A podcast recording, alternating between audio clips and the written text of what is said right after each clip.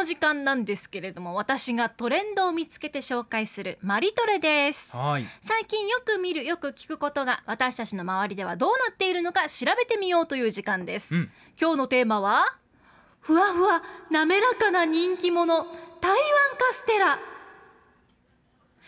うん。鎌田アナもエモヤンさんも台湾カステラって聞いたことありますか？もしくは知ってました？初めて聞きましたねあ僕は。あそうですか。知ってたけどあんまり形とかよく分かってなかったかもしれない。あーなんとなく人気っていうのは知ってたって感じですかね、じゃあこの台湾カステラ日本のカステラとはどう違うの？なんで人気なの？という疑問に今日は迫っていきます。お台湾カステラっていうのは台湾のスイーツで地元の名物なんですね。焼きたてのケーキっていう意味なんだそうです。うん。特売ニュースというコラムには焼きたてを食べるのがポイント。台湾ではカステラの焼き上がりを知らせる鐘の音が街のあちこちから聞こえてくるほど人気のスイーツという記載がありました。あなんか素敵ですね。そう台湾のカステラの、まあ、名称を書いた時に焼きたてのケーキっていう意味を持たせた、まあ、字が振られているんだそうですね。はあ。うん、で台湾には昔からあるお菓子で一説によると日本から持ち込まれたカステラが台湾人の好みに改良されて今日までいろんな発展を遂げてきたんだそうです。現在国内でも専門店が全国各都市にオープンしていて、うんうん。コンビニ各社のスイーツコーナーで今皆さんよく見かけてるんじゃないかなと思います、うん多い気がする。コンビニのねスイーツのコーナーにこうクリームが乗っかったね台湾カステラよく今登場してます。では日本のカステラとの違い食べてお二人にも確認してもらいましょう。浦添市のね台湾カステラ専門店に行って買ってきたんですよ。すんげえこれ浦添にあるんですよ。那覇のカフェとかねあとうるま市でも販売していると。いうことでうるま市のお店なんかはね焼きたての時間が書いてあってこの時間になるとお客さんがね行列できるんですよ。あ行列、うん。沖縄の人って行列あんま並ぶの好きじゃないって聞そういたことあそうそうそうるんですけどそれでも並ぶ。けてねみんな並んで待ってましたよ。そうですか。ではお二人召し上がれ。いただきます。まず触った感じからしてちょっと違うかも。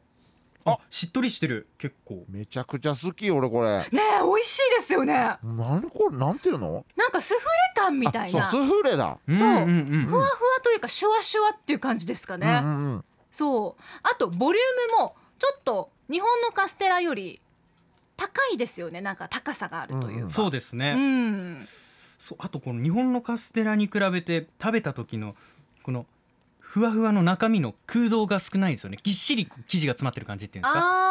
あー密度がある。密度が非常に濃い。ね。え今日うん。皆さんそれぞれこう切り分けてスタジオに配ったんですけど、うんうん。これ元は小ぶりの枕ぐらいの大きさなんですよ。結構大きさはあって。枕ぐらいでもまあ枕って言ったらちょっと大げさかな。ちょっとちっちゃめっていう感じなんですけど。日本古来のあの畳みたいなのでできてるあの枕のちっちゃいバージョンぐらいのね。ね。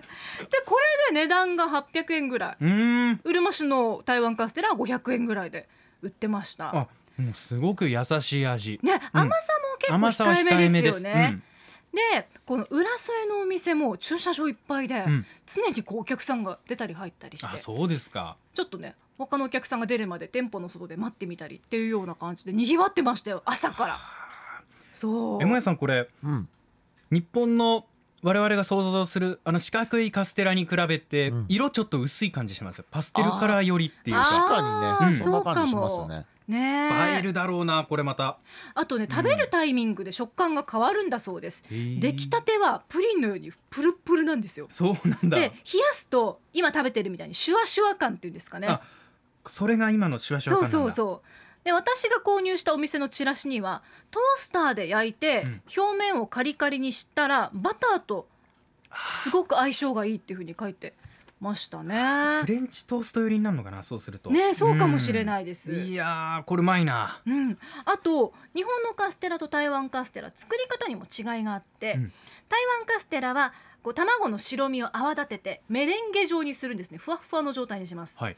で日本のカステラは卵は泡立てるけどメレンゲにはしない。あとオーブンでそのまま焼くんですね。うんうん。で台湾カステラの場合は湯煎焼きって言ってこの材料入れた容器の周りにこう水を敷いて、はい。オーブンに入れるので蒸し焼きみたいな状態にするんですよ。それゆえの今の食感そうそう。出来上がりになるのか。であとお砂糖の種類なんかも微妙にこう違ってくるんだそうです。へえ台あの韓国の映画で、うん。この台湾カステラがちょっとこう登場したのを機にこれは何？美味しそうっていうことでうん。人気に火がついたなんて話も載ってましたよ。すごい。うん。もともとカステラもポルトガルから日本に来て、はい。でその日本で発展したカステラが次台湾に行ってそう。台湾で台湾風に改良されてまた逆輸入的な面感じ白いよね。になってるわけですよね今。うん。面白。日本のカステラよりちょっと甘さ控えめなので、うん。生クリームを入れたりとかアレンジがしやすいですよこね。れはいい。そうコンビニの台湾カステラが生クリームたっぷり乗ってるっていうのはこの合わせやすさによるのかなっていうふうに感じました。お好みでじゃあ焼いてもいいしうん冷やしてもいいっていう、そう、うん。あと飲料メーカーからは台湾カステラソーダっていう飲み物まで出てるんですよ。こそれはちょっとどういうこと？乗っれはちょっと私怖くてまだ飲んだことないんですけど沖縄にもねゲットしたっていう人がこう感想を載せてたりしましたよ。あこれ沖縄県でも店頭で買えるんですか？あの自販機ですね。自販機ですか？自販機にある？そう。あるんだ。あるんですって。ねちょっと出会ったことないけど。うーえ。ん。でもといえばタピオカだったり、はい。かき氷とか、うん。もう人気スイーツがこうね定着しているっていうのがいいなと思ってるんですけど、日本人の舌にそどこか合うんでしょうねきっと。うねえルーローファンとかさ、うんルーローファン。美味しいものいっぱいありますから。混ぜそばとかね。そうこれからいろいろね。日本人の口に合うさらに美味しいものが台湾からやってくるっていう日がまたね品数が増えるかもしれません。これそうすると冷凍台湾カステラとかね。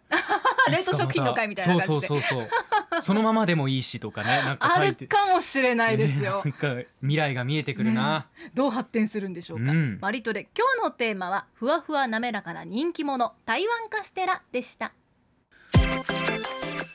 アップのポッドキャストを最後までお聞きいただきありがとうございました。生放送は平日朝7時から FM921 AM738 RBC ハイラジオ。県外からはラジコですお楽しみください